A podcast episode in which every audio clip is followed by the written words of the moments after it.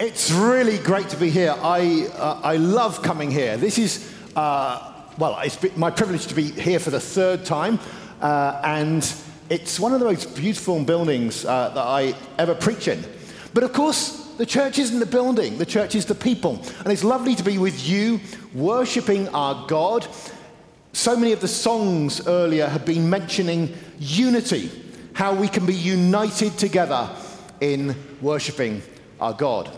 We're going to be looking at Ephesians chapter 3, and so do turn with me in your Bibles or switch them on uh, to Ephesians chapter 3, and we're going to be looking at verse 14 through to 21, which is an amazing prayer, or really prayer report of Paul, in which he reports the way he prays, and it's going to be very challenging to us. So let's look at Ephesians chapter 3 and verse 14.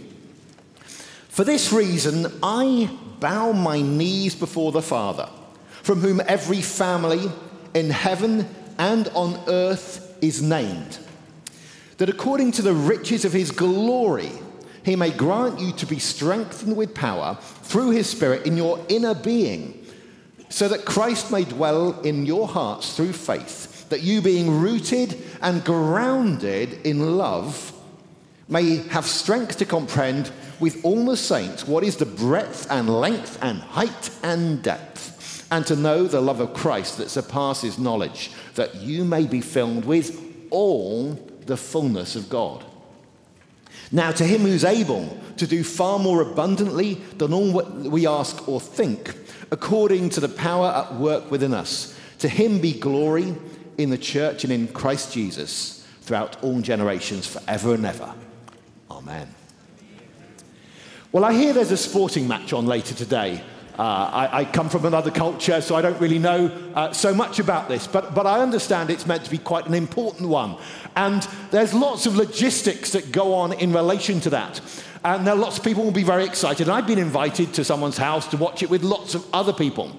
Because it's far more exciting to watch a sporting match with lots of other people than it is just to be sitting in your car looking at it on your phone, isn't it? Because it's more exciting to do things with other people. But then you have to think that to put on a sporting match like that, think of all the logistics that there are. Well, um, you, have got to build the stadium, uh, then you, the, the, TV cameras, and not only do you have the camera crews, but all of the uh, back support that they have behind that. You have the tickets, you have the food. I mean, think of feeding all the crowd that are there, the entertainment, the policing, the parking, the merchandise, the advertising, all those people who've booked advertising slots. You've got to get the teams there, people flying in all sorts of things, and then all of us on our TVs. It's a lot happening, but there'll be a lot of emotion, and it'll be really exciting, but it needs the logistics. Ephesians is about something that's far more exciting, but far bigger in logistics. Ephesians is about God's amazing plan announced in chapter 1 and verse 10 a plan for the fullness of time to unite all things in Him, that is Christ, things in heaven and things on earth. And this wasn't just in a few months' planning or years' planning. This has taken all eternity to plan, and every resource in heaven and on earth is put together logistically towards that aim. It is the biggest logistical thing ever to go on. It's also the most exciting. That's my summary of Ephesians chapter 1. Ephesians chapter 2, it involves uniting Jew and Gentile who previously were divided. And it involves making those who are dead alive. It talks about how there were these two groups and they were divided one from another. It talks about a wall that there was between them. The Jews could worship God in the temple, but there was a four and a half foot high wall there that divided them from the Gentiles. The Gentiles couldn't come over that. That's a pretty annoying height. It means you can look over, you can see what's going on on the inside, but you're excluded. There's one group that are citizens and one group that are, that are excluded. And you, you know what happens when you have that? You get enmity arising. And it talks about the enmity that there were between these two groups. Then it says, the blood of Christ, the most precious thing there is, broke down that wall, and the two could approach God as one. So when we saw our prayer in chapter 3, verse 14, it begins with a phrase for this reason. What is the reason for which he approaches God in prayer? For this reason, chapter 3, verse 14 is everything before in Ephesians. He's approaching God because God has this amazing plan which has been going from eternity past, every resource in the universe put towards it, to appoint Christ publicly head of everything and unite things under him. And part of his plan is adopting us as his children, making the two groups of people, Jews and Gentile, one. But when he begins the sentence in chapter 3, verse 14, for this reason, he's actually had two attempts to start that sentence. Because you have to look back to chapter 3, verse 1, and you see the same phrase again. And what we're going to do is we're going to try and look really carefully at this text to understand what's going on. So I do hope you've got a Bible in front of you to follow this. He begins chapter 3, verse 1 For this reason, I, Paul, a prisoner for Christ Jesus on behalf of you Gentiles. And then he interrupts himself for 12 more verses before he then resumes for this reason. So, why does he do that? Well, the interruption is really important and it's really deliberate, we got to hear that.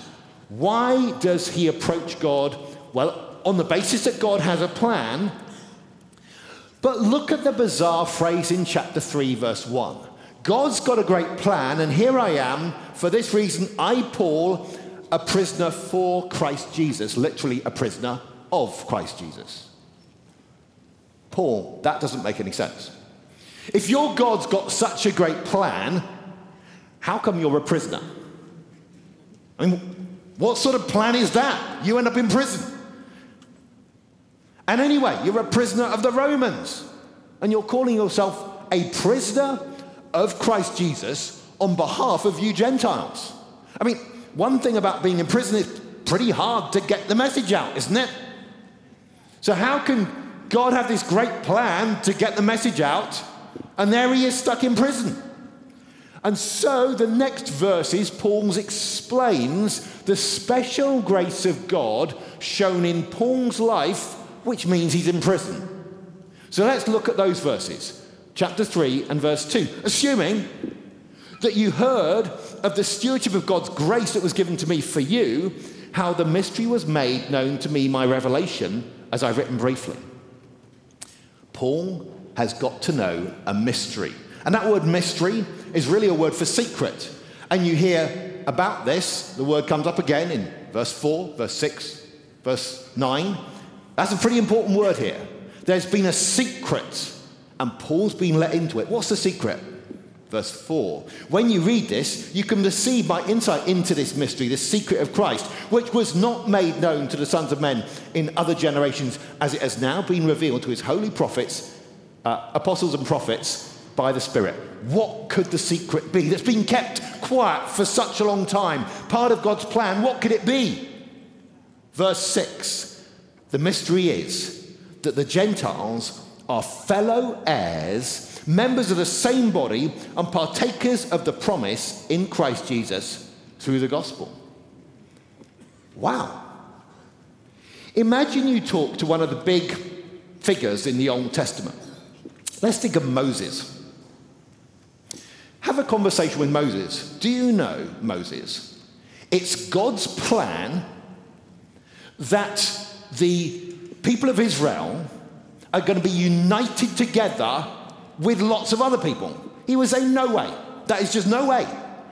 The whole message I've been getting from God all along is about us needing to be separate, distinct from the other nations. You talk to his brother Aaron, you have the same conversation. It wouldn't make any sense to them that God's plan all along, God's secret plan, which has only just been revealed, was that Look at these words in verse 6 that the Gentiles are to be fellow heirs. That's extraordinary. And then it goes on in verse 7 of this gospel I was made a minister according to the grace of the gift of God's grace, which was given to me by the working of his power to me, though I'm the very least of all the saints. This grace was given to preach to the Gentiles the unsearchable riches of Christ and to bring to light for everyone what is the plan of the mystery hidden for ages in God who created all things. The Gentiles are not plan B, they were the plan all along. God had a bigger plan that it even looked like he had. So it says, verse 10, so that through the church, that's the Jews and the Gentiles together, the manifold, the amazing, the variegated, the interesting, the never boring wisdom of God might now be made known to the rulers and the authorities to, in the heavenly places. This was according to the eternal purpose that he has realized in Christ Jesus our Lord, in whom we have boldness and access with confidence through him in faith. So I ask you not to lose heart over the fact that I'm suffering for you, which is your glory. Okay, that's why he's in prison. It's all part of the plan all along. That is the introduction, my friends, to the prayer. Now let's look at the prayer. For this reason, I bow my knees before the Father. Isn't that odd? I have two kids. They have asked me for many things over their lifetimes. They've never done so kneeling. what about your kids? Do they kneel? Do you make them kneel? When you ask your parents for things, do you kneel? I bow my knees before the Father. Striking, isn't it? And in that phrase, we have so much epitomized, so much summarized, that when we approach God, we're approaching our Father and we are approaching our King. Now, oftentimes people like to have one of those the intimacy of the Father, but forgetting the awe or people are overwhelmed by God's greatness and some awesomeness, but they forget He's their Father. But Ephesians has been telling us God has the huge plan to adopt us as His children, those who believe in Christ. So the whole point is the awesomeness and the fatherhood go absolutely together. We have an awesome Father. Now, of course, when we read about a father, some of us will have had good fathers and some of us not so good and some downright bad. And some may have had good fathers that they lost early. So, how are we to understand this? Well, what we've got to realize is God is the ultimate father, He is the good father. So, if you did not have a good father, you need to recognize that what this is talking about is something different. And if you did have a good father, or do have a good father, you mustn't let that good father you have set limits on how good your heavenly father is. This is the father, it says in verse 15, from whom every family in heaven and on earth is named. In other words, all fatherhood ultimately goes back to him. Earthly fatherhood amongst humans, amongst animals, it's all, in some sense, modeled on him. What is a father? What, what, what's a father do? One of the words that you will find most often coming up with father in the Bible is the word give. Our Father in heaven, give us today our daily bread. Your heavenly Father knows to give good gifts. Um, chapter 15 of, of, of Luke the younger son comes to the father and says, Give me my share of the inheritance. Look at the Old Testament. You'll see time and time again the word give, give, give. And that's the one that he's approaching. He's approaching on his knees his awesome father, the ultimate father, and asking him to give. Now, does this father have the capacity to give? Some fathers are poor. This father is so rich. Look at verse 16. That according to the riches of his glory.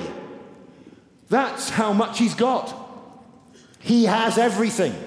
And we approach a Father who has everything. That according to the riches of his glory, he may grant you to be strengthened with power through his Spirit in your inner being. What an amazing approach. Because he's approaching someone who can give. I've um, sometimes done work approaching foundations, and you know the way it is. They're supposed to give away 5% of what they've got every year, and so you, you, you do your calculations and work out, you know, what sort of size and, you know, how much someone will be able to give. But here, we're dealing with the Father who has the riches of his glory. There's never a question of capacity. There's never a point at which they max out and say, well, I'm sorry, we don't give grants above that level. No. God's riches are infinite. That according to the riches of his glory, but what's the request? What could you request? He requests that they may be strengthened. That's a strange request, isn't it? The very first thing that comes up on the list of things to pray for is that they would be strengthened. Now, often we think of strength as outward, like bodybuilding or people who are powerful, executives or politicians. And strength is about exercising control over others. But often those who exercise control over others have no control over themselves. And here we see that there's a request that they would be strengthened with power through his spirit in their inner being. So the number one request is for strength inside. Oh, and, and what is the strength for? The strength is so that Christ may dwell in your hearts through faith. Christ is so immense that your heart needs to be strengthened by the Spirit to receive Him. Notice, by the way, he's coming to the Father asking that they would have strength by the Spirit to receive the Son. That is the Trinity here, as in so many other verses, at work together so that Christ may dwell in your hearts through faith, verse 17, so that you, being rooted and grounded in love, may have strength to comprehend with the saints what is the breadth and length and height and depth, and to know the love of Christ that surpasses knowledge. Okay, let's go through that.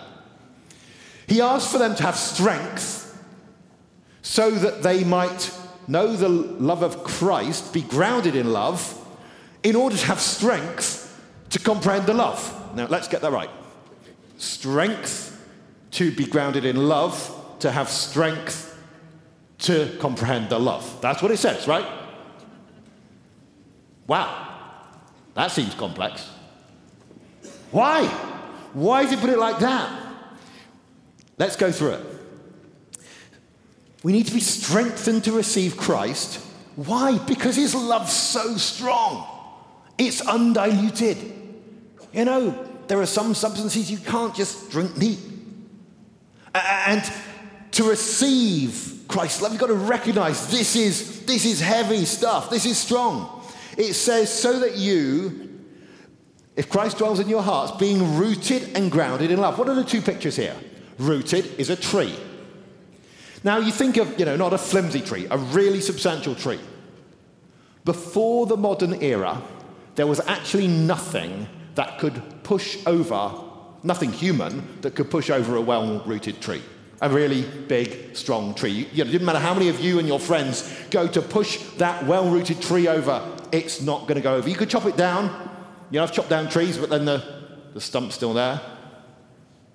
But pushing a tree over, wow. And then grounded. He's writing to Ephesus.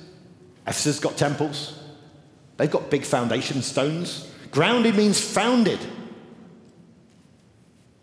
Jerusalem temple had a 500 ton stone. And we know that he's talking about how Christ's body is built up like a temple. Doesn't matter how many of friends come along and try and push that stone, it's not going to budge. Christ's love is so strong that it absolutely roots you and grounds you, and you cannot be moved. So it says, He prays that you would have strength to be grounded, rooted and grounded in love, so that you would have strength to comprehend with all the saints what is the breadth and uh, height, length and height and depth, that is four dimensions, to know the love of Christ that surpasses knowledge. To know the love of Christ, how do you know the love of Christ? This is where it gets difficult, and you are going to need some strength.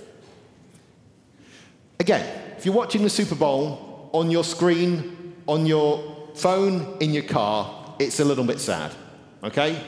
Doing it with other people, more enjoyable. With the love of Christ, we can enjoy that individually. But what it says here is to try and grasp the breadth of the love of Christ, you need to do it with all the saints. You get a bigger vision of God's love when you're viewing it with others and knowing that God loves them too. And they see things and you see more. Now that's pretty awkward because let's face it, we don't actually like some of God's saints, do we? I mean, there are those awkward customers, you know, maybe sitting in the building, maybe they're in another building, and they're they're awkward, they're difficult. We've fallen out with them. They've gone off and started another organization. Now, we need Christian union, unity to get more of a vision of God's love, to know that He likes that other group too. Really? But that's what it says. That's painful. That's why you need the strength to do it.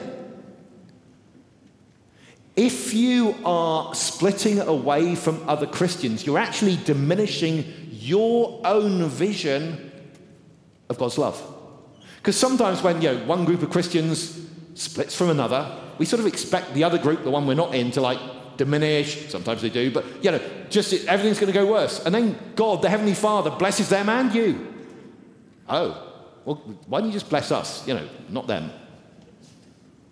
And then of course, comprehending with all the saints means that it's great when you have so many different cultures, so many different languages, so different ethnicities, different social backgrounds.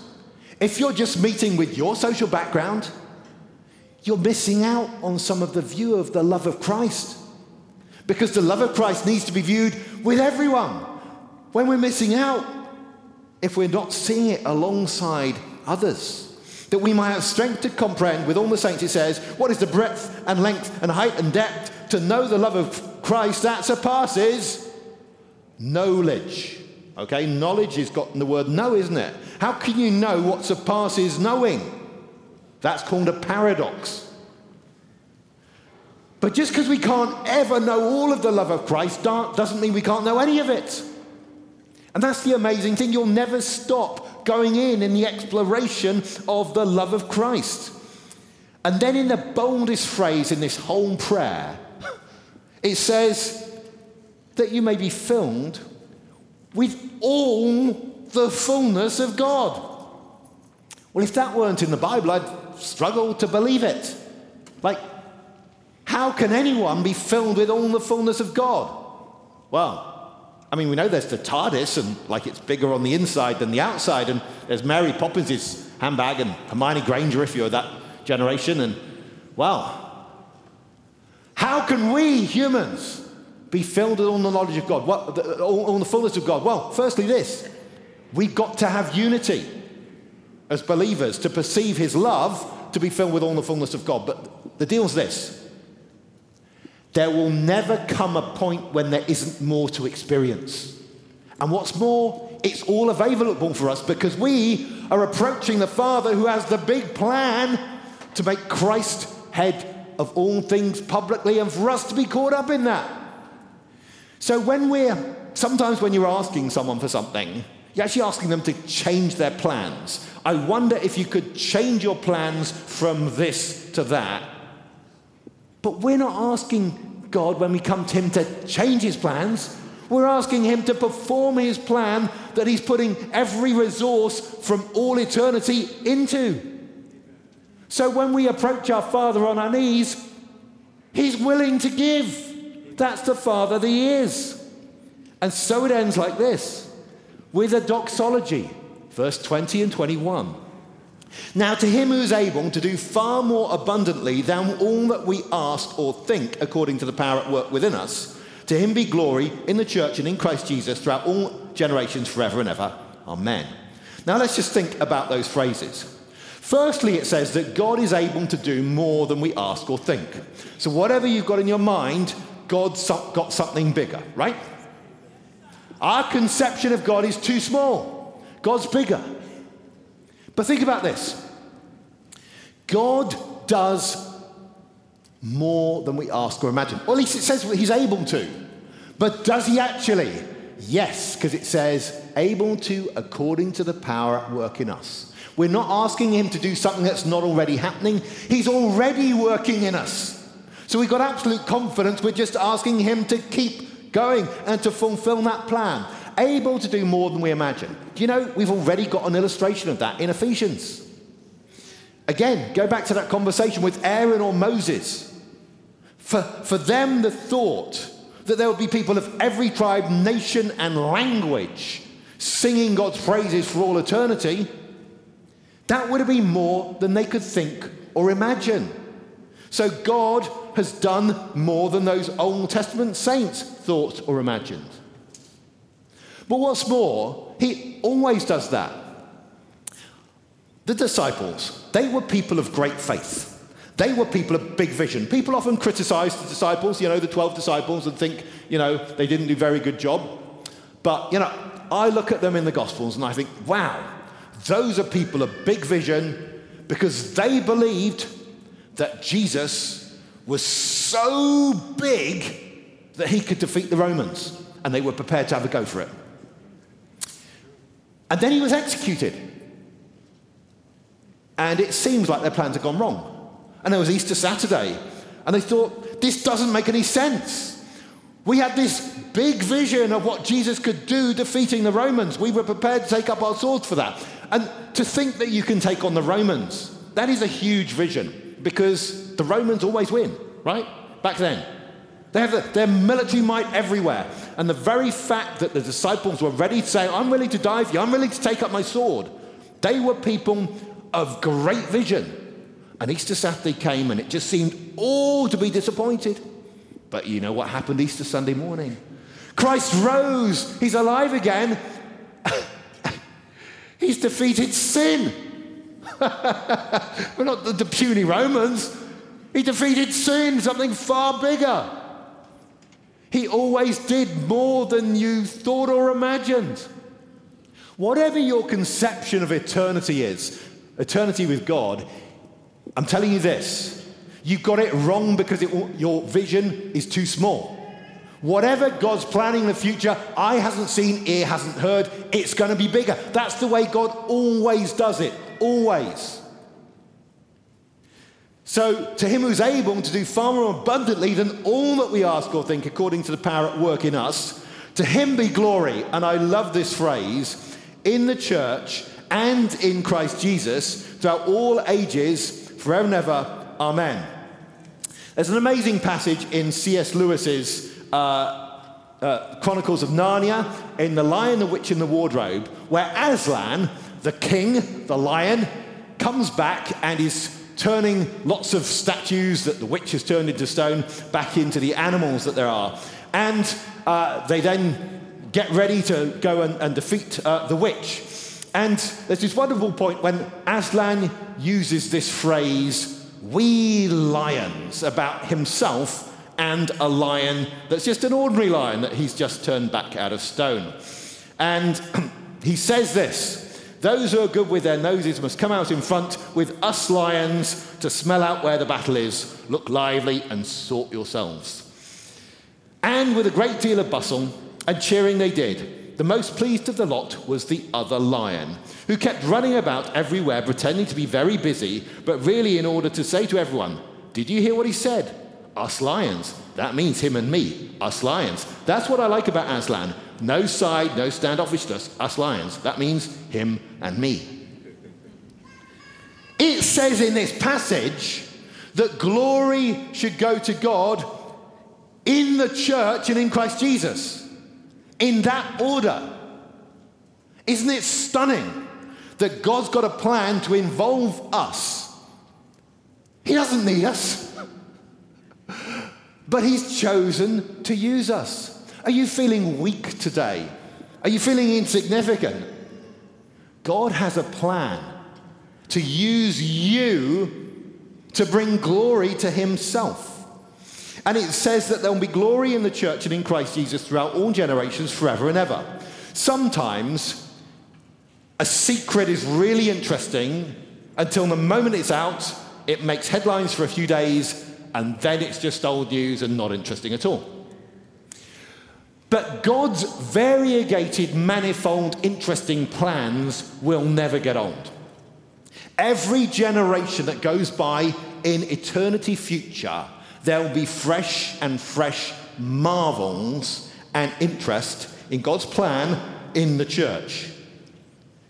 Angels will be marveling for what God did in your life forever.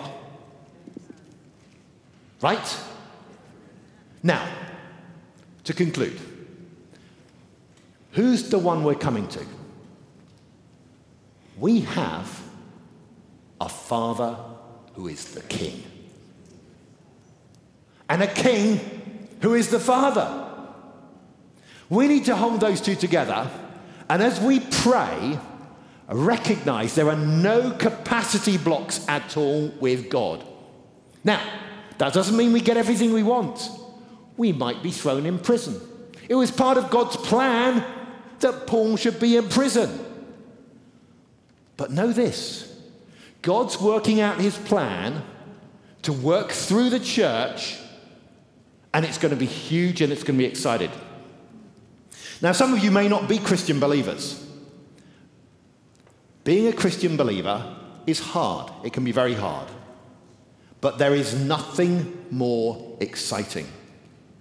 And the wonderful thing is this it involves coming to the Father who gives everything who gave his own son to die, defeating sin, taking our sin and our guilt away. Often as a child, you can feel guilty that you haven't pleased adequately your father. Maybe you had a hard father and it never seemed possible to please him. God has made the way through Christ that we can all please him because our sins are washed away Christ's record of righteousness is put on us. And my friend, if you don't know that Father, I would say, come to Him today. There is no better thing to do. And for those of us who do know Him, let's avail ourselves of the fact that we can come and pray to Him. Remembering, we're not asking Him to change His plans, we're asking Him to realize His plans according to his infinite riches and glory, asking him to glorify himself through us. Let's pray.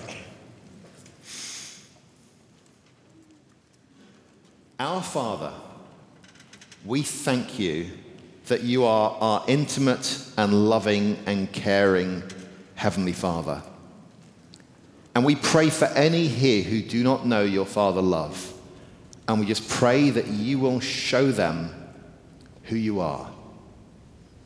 I pray for any Christian believers who've been struggling to understand and accept your Father love, that they would know that love that surpasses knowledge.